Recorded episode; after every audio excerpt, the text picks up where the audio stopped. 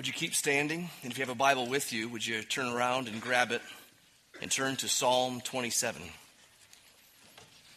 Psalm 27. If you don't have a Bible, halfway down the aisles are some black Bibles. They're also over here on the sides. Feel free to grab one of those and turn to Psalm 27. The book of Psalms is right in the middle of our Bible.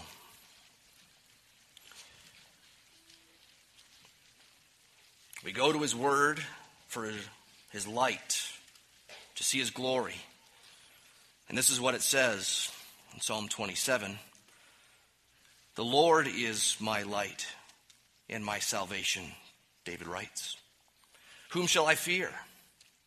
The Lord is the stronghold of my life. Of whom shall I be afraid? When evildoers assail me to eat up my flesh, my adversaries and foes, it is they who stumble and fall. Though an army encamp against me, my heart shall not fear. Though war rise against me, yet I'll be confident. One thing I've asked of the Lord, that will I seek after, that I may dwell in the house of the Lord all the days of my life, to gaze upon the beauty of the Lord and to inquire in his temple. For he will hide me in his shelter in the day of trouble. He will conceal me under the cover of his tent. He will lift me high upon a rock. And now my head shall be lifted up above my enemies all around me. And I will offer in his tent sacrifices with shouts of joy. I will sing and make melody to the Lord. Hear, O Lord, when I cry aloud. Be gracious to me and answer me. You've said, Seek my face. My heart says to you, Your face, Lord, do I seek. Hide not your face from me. Turn not your servant away in anger.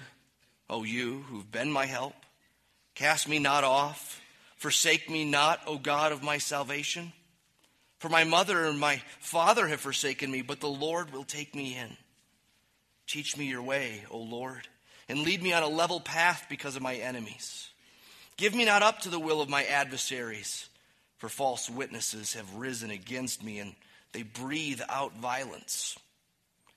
But I believe I shall look upon the goodness of the Lord and the land of the living. Wait for the Lord. Be strong, and let your heart take courage. Wait for the Lord. This is God's word. Let's pray. Father, again, we thank you that you have spoken to us. We thank you that you have spoken down through the ages, and your servants have recorded that, and they have written under your guidance prayers, history, poetry, wisdom, prophecy. We thank you, Lord, for the one in whose name we meet today, the one to whom all these things pointed the one who died in our place, was raised victoriously, and now lives forevermore. The name of Jesus. We thank you for him. We celebrate his resurrection today, this Lord's Day. We thank you, Lord, that there's victory. We thank you that you're near to us as your people. Lord, we thank you that you care for us. We thank you, Lord, that you're in control that you're good and you're wise. We pray for your help, Lord, to see that you are enough, to see that you are a saving hope, to see that you are our eternal home, to see, Lord, that you are a rock and a refuge for all who run to you. There's salvation, salvation now and salvation every day, salvation to come. Lord, we thank you for your protection. We pray for the eyes to see that you are who you are and you've done what you've done. We pray for faith to believe that you've done it in our hearts and will finish our salvation at the coming of Christ. So give us hope, give us endurance, give us patience in believing. We pray, Lord, that you would encourage the downcast this morning. We pray you would lift up those who are down. We pray, Lord, you would strengthen the weak. We pray, Lord, you would enliven the dead. You would give joy to the joyless. And we pray, Lord, you would bring conviction where that's needed, where there is hard heartedness, where there is apathy, where there is perhaps even bitterness or resentment towards you. We pray that your word would shatter that. Lord, where there's self reliance, and we know there's plenty of that to go around, we pray you would take our eyes off of self and circumstances and fix them on you, our Savior, our Shepherd, our King, our God. pray this in Jesus' name, amen. You can be seated. Seems like there's nothing quite as useless or frustrating as a security system for your home that doesn't work, or that you can't get to work, or you don't know how to work. Some time ago, we had a security system installed in our house, and because we were getting such a great deal on it, we did that two to three year commitment. Why not? We thought, we'll use it. And we did for a few months. At least we tried to. We didn't use it so well. That loud alarm uh, went off a few times, uh, not because burglars had come in, but because we messed something up. I don't know. Middle of the night it goes off. We got at least one phone call from the police. It's amazing they can call and they're they're in your house. They're coming through this this speaker. I don't even know where the speaker was, but they're they're talking to me in my house. It's frightening. So I remember occasionally trying to turn it off before I left early in the morning and cringing as I hit those numbers, wondering whether I was going to wake up the neighborhood once again. So eventually it became an insecurity system, right? And we just slowly stopped using it eventually.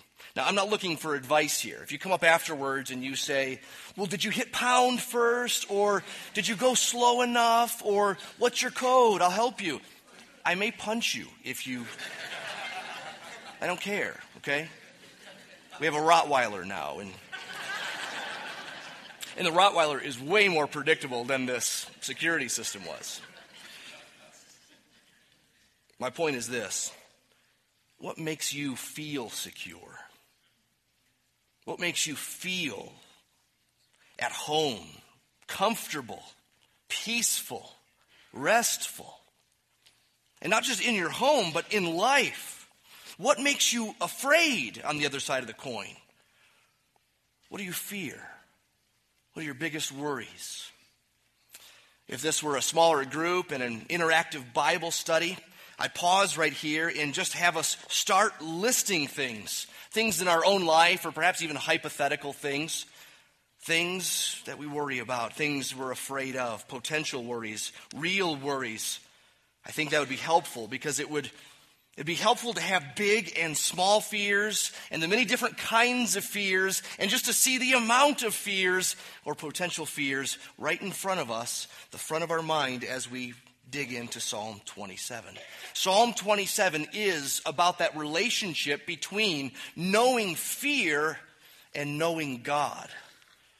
You could say it's about no fear, and N O fear, and knowing God, K N O W, God. Know God. The reverse is also true. No fear, N O fear, no, I'm sorry, no God, N O God, means K N O W, fear, no fear. The psalm begins with a rich and unique claim. It's unique, it's not elsewhere in the Bible. This phrase, my light and my salvation, those two words together. David says, The Lord is my light and my salvation. My light means truth, clarity. You're my direction. You're even my my energy. You're my joy. It's personal. He says, my, just like he did in Psalm 23, the Lord is my shepherd. Remember, we said it's amazing that David says, Yahweh God. That's what capital L, capital O, capital R, capital D mean in most of our English translations Yahweh. The name God gave to himself, the, the name God revealed to Moses at the burning bush in Exodus 3, the God who says, I am who I am. That God, David says in Psalm 23, is my shepherd, personal. And here he says, He's my light. Not just light, not just our light, my light. And He's my salvation. What does David mean by salvation? Does he mean personal delivery? He helps me, he gets me out of this bind or that bind? Perhaps. Does he mean national victory? He's my salvation because, well, David's the king, right? And God has given great promises about David's throne. Yeah, so part of God's salvation, as far as David was concerned, no doubt related to those, those promises being fulfilled, the nation being saved, the throne continuing. But of course, if you're a Christian and you're more familiar with the New Testament than the Old Testament, you hear salvation and you think, rightly so, forgiveness. And David does in part two. He talks about that in Psalm 130. He says, Oh Lord, if you should mark iniquities, who could stand? If you're keeping track of this, we're in trouble. But with you, there's forgiveness that you may be feared. A few verses later, he says, Oh, hope in the Lord. For with the Lord there's steadfast love, and with him is plentiful redemption, and he will redeem Israel from all his iniquities. Redeem not just from bondage, not just from stupidity, not just from the enemy. Salvation, not just in war, but salvation in God. Fulfilled in Jesus, according to the New Testament. Jesus is salvation. That's what his name means. God saves. So in Acts 4, it says, There is salvation in no one else. There is no other name under heaven given among men by which we must be saved. Even in our pop culture, people know about that, that word saved. Oh, he's saved. He's born again. It's precious to us as Christians, though, right? We recognize we need a Savior, not a helper, not a guide. We need a Savior, we need a substitute. Titus 2 describes it like this the grace of God has appeared to us, bringing salvation for all people. What's this grace that's appeared? Our great God and Savior Jesus Christ. That's who. Who gave himself for us to redeem us from all lawlessness, another way of saying sin, and to purify for himself a people for his own possession who are zealous for good works. That's what David has in mind when he says salvation. Of course, he doesn't know about Jesus coming by name. He knows a Messiah is to come. He doesn't know that Messiah will perhaps die or certainly not die on a cross. I don't think he understood that from what he wrote in Psalm 22. But he knows salvation is in God. Salvation is of the Lord, as Psalm 3 says, and as we sang. And hence, that same God is the stronghold of my life. A stronghold is a fortress. He's the stronghold of my whole life, my being, my circumstances, my future, my present, now and in eternity. So when the Lord is our light and our salvation, what are the results? I think that's what the rest of Psalm 27 is about. What are the results when the Lord is our light and our salvation and our stronghold? I think there are four related but distinct results in Psalm 27. The first is that there is unparalleled peace. Unparalleled peace, verses 1 through 3. There's this unearthly confidence. There's unthinkable fearlessness, not commensurate with the circumstances. Paul talks about this in Philippians. He says that God would give them, he prays, God would give them peace that passes all understanding. What's that mean? Peace that doesn't make sense, that doesn't fit with the circumstances. Humanly speaking, there's reason to be anxious, to, to not have peace, and the Lord will give them peace. The Lord gives peace. so that David can say, Whom shall I fear? Two times in verse 1, obviously a rhetorical question. Who do I have to be afraid of? Obvious answer, no one. What thing do I have to fear? Obvious answer, nothing. And so he gives a litmus test of sorts in verses 2 to 3. He says in verse 2 When evildoers assail me, attack me, to eat up my flesh. These aren't cannibals, aren't really going to eat up his flesh. But what it means is that they're not just going to arrest him, they're going to devour him, they're going to kill him, they're going to mangle him.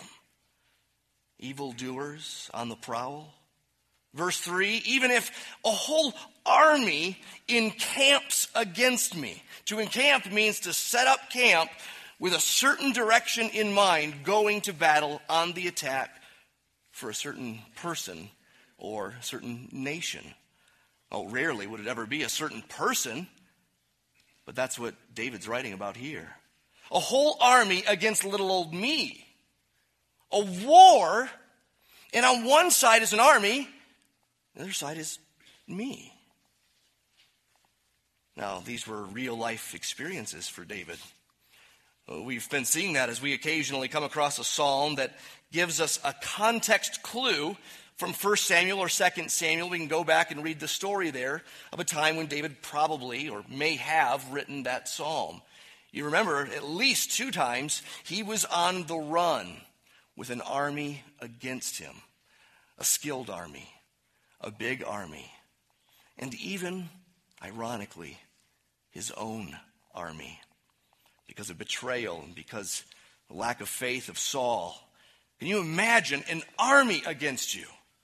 I mean, the only thing I can think of in today's terms that's remotely like that, of course, this guy's guilty and David wasn't, but Osama bin Laden, to have a skilled national army on your butt, I mean, can you imagine how fearful that would be? David is talking about real life experiences, and yet notice David here in verse 2 doesn't exactly say that an army is against him here. Some places he does. We certainly know that's true, but it's more hypothetical. Verse 2 when evildoers assail me. And then verse 3 though an army encamp against me. Some translations have, even if evildoers would do this. Even if an army would be against me. So it's in some ways hypothetical. It's hypothetical because David isn't just talking about his own experience, he's exploring worst case scenarios. He does the same thing in verse 10. This one we know is hypothetical. You don't see in the ESV that it is hypothetical. He says, For my mother, my father, and my mother have forsaken me. Literally, it's even if my father and mother have forsaken me, the Lord will take me in. The worst of trials or experiences or fears or worries, external ones, an army against me, internal ones. Mom and dad hate me. They won't have anything to do with me. He's entertaining worst case scenarios. He goes there some people say, oh, don't go there. If you mention cancer to someone, they'll say, oh, don't even say that. And if you read any secular psychology or self help book on worry, it almost always tells you that 99% of your fears are irrational or at least unlikely. So they say, don't worry because it'll probably never happen. And some of us need to hear that. Some of us do have extremely irrational fears at times. But these books also tell us not to worry because it can't change anything. And some of us need to hear that. Jesus said that. Jesus said in Luke 12, no one can change anything by worrying about it. Don't worry. But that's not all that Jesus and the rest of the Bible say. That's far from the full scriptural prescription for worry and fear. All that secular psychology can say is don't think about it. Don't go there. Only think about positive things. Imagine a different, more hopeful outcome, and maybe that's what will happen. But David's God rooted confidence can go there. He boldly entertains the worst case scenarios. He looks the lion in the mouth and he laughs. An army against him, mother and father forsaking him. He does something similar, but a little bit different in Psalm 46. We're there. The litmus test are natural disasters. Psalm 46, this is worth memorizing. I'd encourage you. Boy, I quote this to myself often. God is our refuge and strength, a very present help in trouble. Therefore, we will not fear. Here's the litmus test. Even though the earth gives way, earthquake. Even though the mountains be moved into the heart of the sea, volcano, tsunami. Though the waters are roaring and foaming, though the mountains are trembling at its swelling, Mount St. Helens, even if we will not fear. An assumption in Psalm 27 and in Psalm 46 is that fear and danger are real things. In a sense, we actually have good reason to fear. Now, again, that's not all the Bible says, but it's something that's important to acknowledge from the start. There, there's good reason to be afraid. It is chaotic out there, seemingly so. It seems unpredictable. It seems uncontrollable. Christianity doesn't deny that. Other world religions do. They say uh, that's an illusion. There's another reality that's more serene and peaceful, and you, you live there. You ignore this other stuff that seems like it's bad or out of control. But the Bible says no, this world is broken, it's undone. The devil and the flesh are real. 99.9% of what happens on the face of the earth, you have no control over. Not just the things on the other side of the earth, but you can't control weather in your backyard. You can't control the stock market where you keep your investments or where you used to keep your investments. You can't control your boss. You can't control his decisions. You can't control your company. You can't control your mother in law. Some of life is driving down a proverbial highway with our hands on the wheel, and we're doing our best to steer, to stay on the road, to keep us from veering off. But much of life feels like we're buckled into a car that's speeding down the highway, and there's no steering wheel in front of you. That has to be a scary thing to be a driving instructor. There's no steering, they have the brake. They have the brake, but that's it. To be there and to be at the mercy of someone else when it feels like you shouldn't be. Well, life is like that. It's out of our hands so much of the time. Terrorists are real. There are real bad guys out there. My son was, for a while, obsessed with bad guys. I guess he still is, but they were all just theoretical to him, right? And, and one day, uh, Sarah was with the kids and they saw a police chase, and I, I don't know, I think they actually saw a guy running or something. And so he was fascinated. He saw a real bad guy. He told everyone for days, I saw a real bad guy. Didn't have the mask on over his eyes like that. There are real bad guys out there. This world is under a curse. Sometime Sometimes the tests come back and it's stage four. Some governments are on the brink. Others seem to look more shaky all the time, not least our own. A pandemic could spread across the globe tomorrow. Young or old, rich or poor, we all have worry and fear.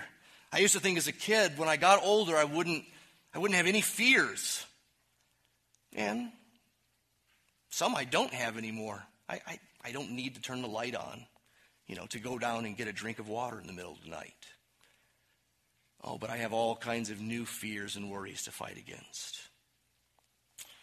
Be afraid.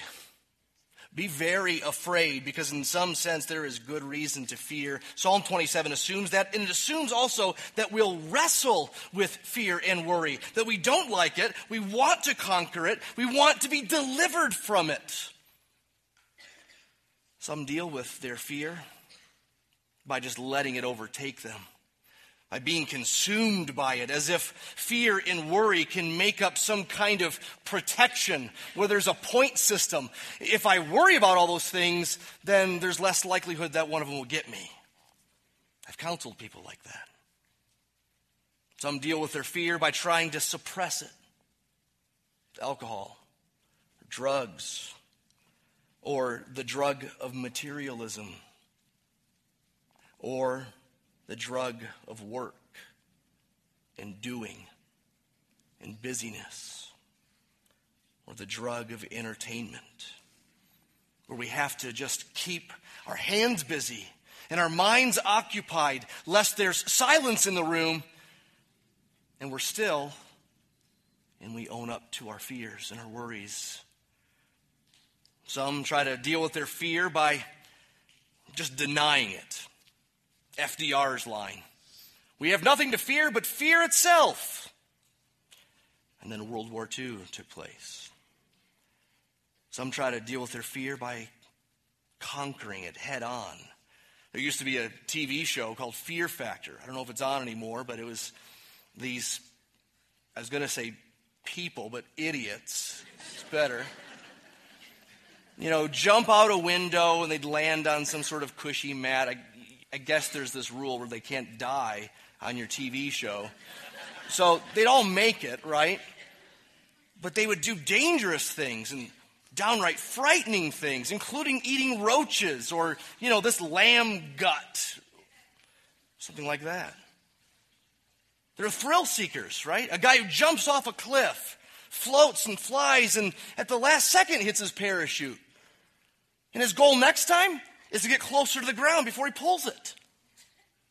Oh, those guys don't deal with fear, do they? Well, it's like that line in Shakespeare I think my lady doth protest too much. Yeah, they deal with fear. It's proof that they're wrestling with fear by virtue of the fact that they are consumed to show that they're tougher than it. Trying to conquer it. And they can't. All of these may temporarily minimize or recalibrate your fears, but your fears are there. It's like a, a wet blanket over a wolverine. Eventually, he's getting out. And it usually isn't pretty. That's the first thing unparalleled peace. David, remarkably, in light of all the fear that we wrestle with and we know, and it's not just in our day, but in his day too, it's not any worse in his day than it was that it is in ours. In fact, in some ways, it's so much more worse because we know these extreme worst case hypotheticals, like a war against you, an army on your tail. For David, that was real. And yet he has parallel, unparalleled peace. Secondly, he has a hunger for God's presence. When the Lord is our light and our salvation, we'll have a hunger for his presence. Notice in verse 4 begins with one thing. One thing I've asked of the Lord, and this is what I'm going to seek after. And then he kind of lists three things. Some have joked, even in commentaries, scholars have joked that uh, David might not know math so well. One thing I've asked, then he lists, lists three things. Well, it's a three legged stool. There's oneness and there's threeness. Three things that have the same idea about them. See if you can spot it. One leg of the stool is to dwell in the house of the Lord all my days. Another leg of the stool, to gaze upon the beauty of the Lord. And the third, to inquire in his temple. These all relate to God's presence. There's the one thing. He wants God. He wants to experience God. He wants to know God. He wants to be near to God. He wants to see God. He wants to what we call commune with God. He wants His presence. Now, let me say something in passing, kind of a picky point that you probably didn't even think about as a possible thorny issue. You see, David's talking about the temple here, right? He mentions the temple. He talks about the tent. He talks about the holy place. David writes this, supposedly, before the temple is built. The temple's built after David. His son, Solomon, was the one to build the temple. So some scholars think the title at the beginning, before verse 1, where it says, of David, isn't accurate. Someone wrote it later on, wrote the psalm later on, and then later after that, affixed of David to the top of it. Well, I think David did write this. I think it's not a problem for us. He wrote it before the temple was built because David looks ahead to the temple that's promised to come and speaks of it like it's there because it's a given. God has promised it and it's coming and he's longing for it. I mean, I think if you ask David, you could have your druthers here, do you want to see the temple? Do you want to go in the temple? Yeah, you bet. Even if it doesn't come in his lifetime, though, he's longing for that reality and it's a fixed expectation that God will bring it. And yet, precisely because the temple hasn't been built as David writes Psalm 27, we see that David's hope is far beyond that physical temple that would dwell there in Jerusalem under Solomon's rule. He's longing for something so much more. However glorious that physical temple would be, David longs for what that temple is. That temple is the house of God, it is his presence. That's what David wants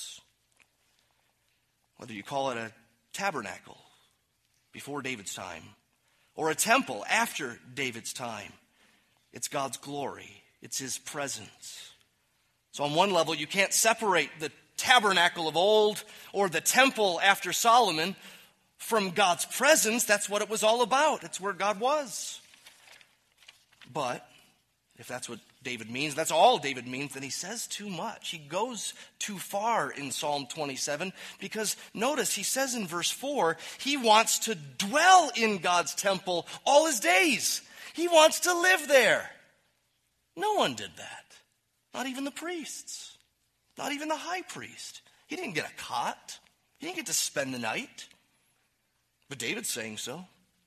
And what he's really saying is that he wants God's constant presence. He wants the temple, the physical temple, but he wants that as a means of getting to God's presence. And he wants more than just a temple, he wants God himself.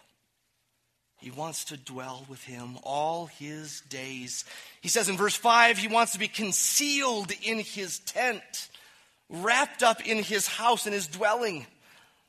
Remember, Psalm 16 11. That it's in his presence that there's the fullness of joy. It's at his right hand that there are pleasures forevermore. Remember when we looked at that psalm, we asked, so where does God dwell? And where does he reveal himself to us? Or where do we go to get him? If it's in his presence that there's fullness of joy, where do we go to get that joy?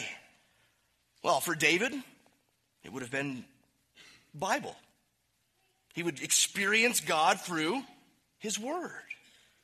It'd be also through prayer, through private worship, you might call it.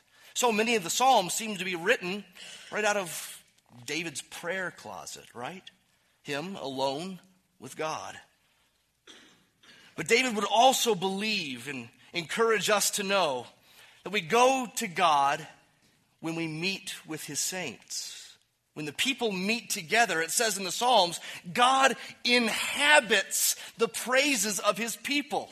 He dwells in the midst of their praises. For us, where do we go to get God, to get to him, to see him, to behold him?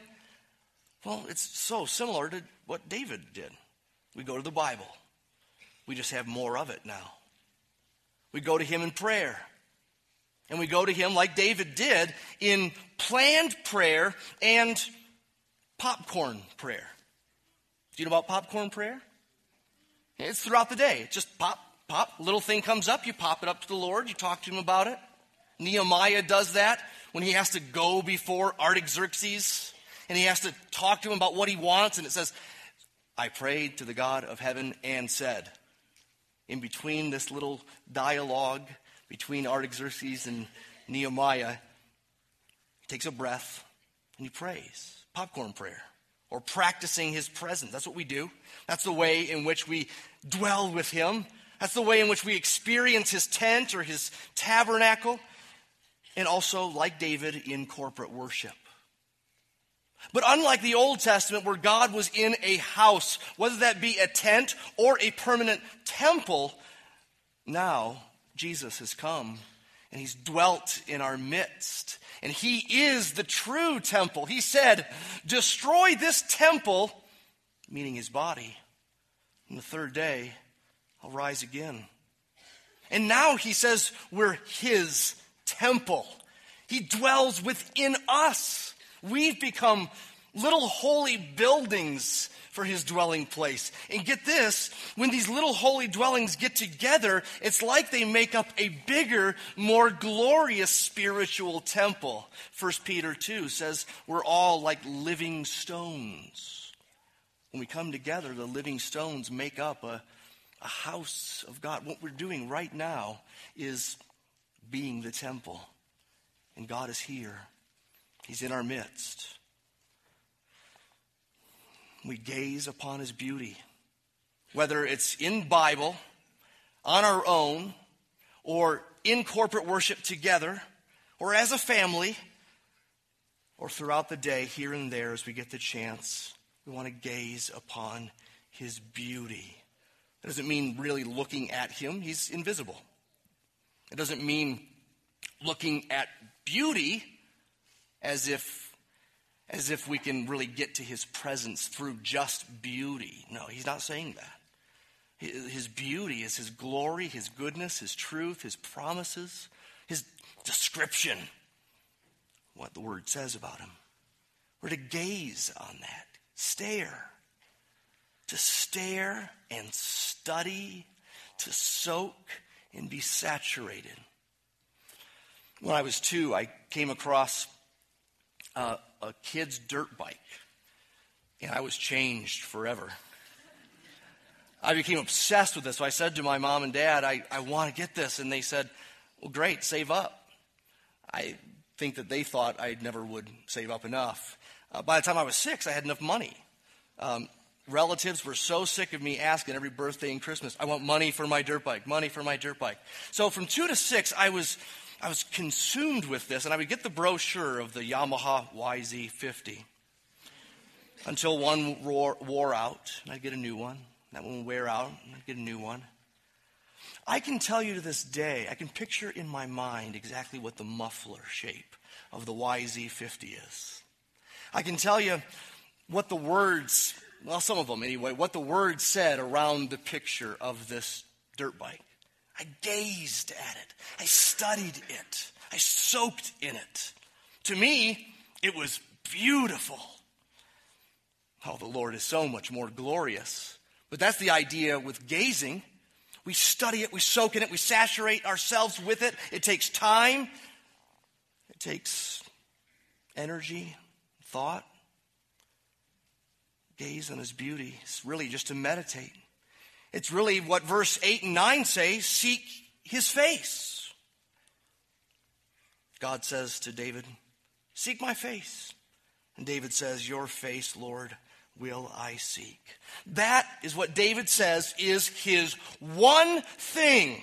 That's the singular focus of his life. That's his one wish. His one genie wish. There's not five more wishes.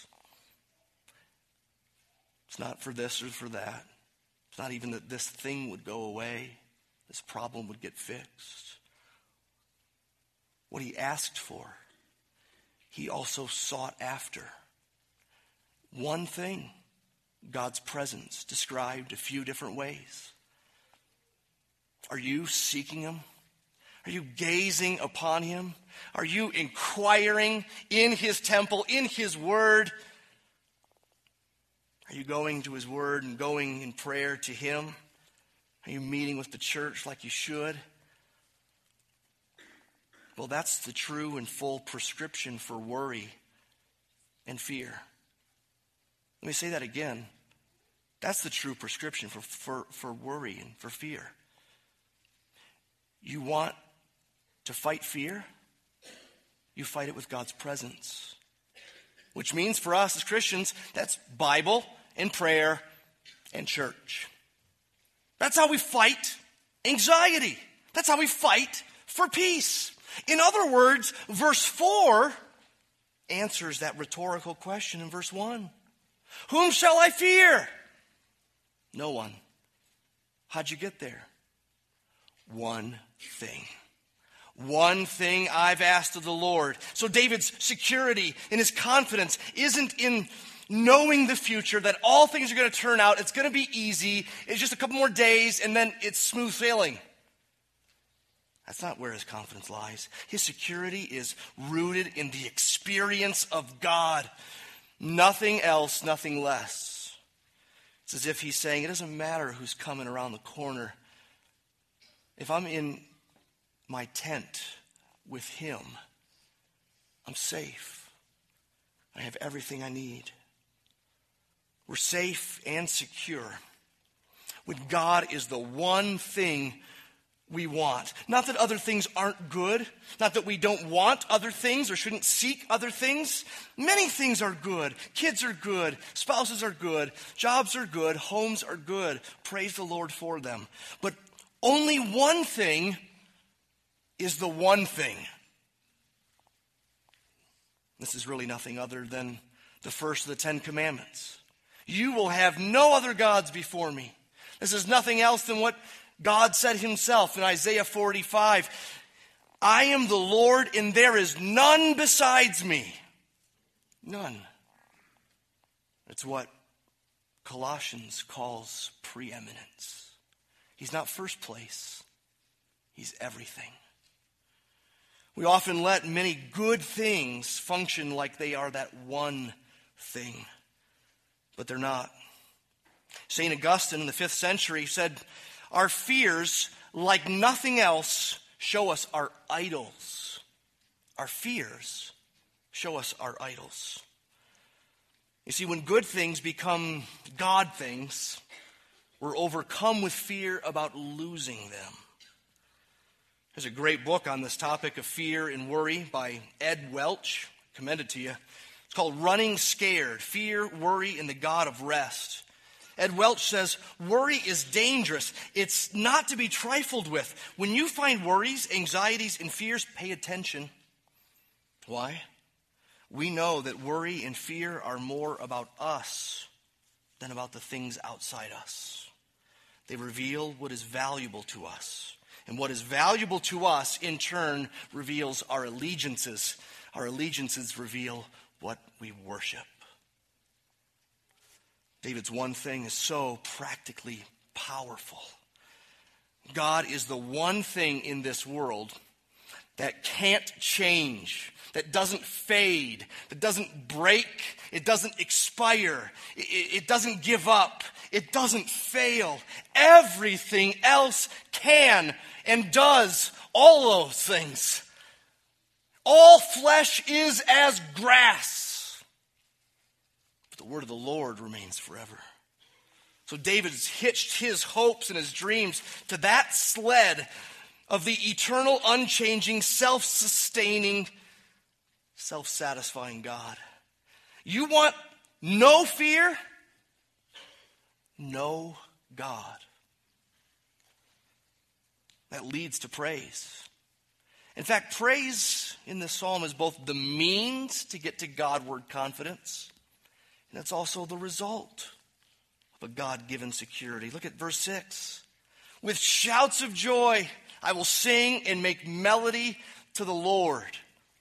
Praise is how we get the confidence we need. That's how we fight the fear that we hate. And it's also the result of feeling free secure, and sure in Him. Third thing we see, and we'll do these last two much more quickly than the first, in typical Ryan fashion. Third thing is there is confidence in his protection. Confidence in his protection. Verses 7 to 12 are different prayer requests about confidence and faith, protection, and also God's presence. He says in verse 7 Be gracious to me and answer me. He says in verse 9 Don't hide your face from me, don't hold back. He says, Don't turn me away in your anger. Don't cast me off. Be merciful to me. Keep communion with me. Also, teach me, lead me. He's not just looking for experience here without any kind of change of actions. Notice that? Lead me, teach me. He wants to experience God and he wants to do God's will. And he prays in verse 12 for protection, essentially. But notice he doesn't desire to go into God's presence just to ask for help.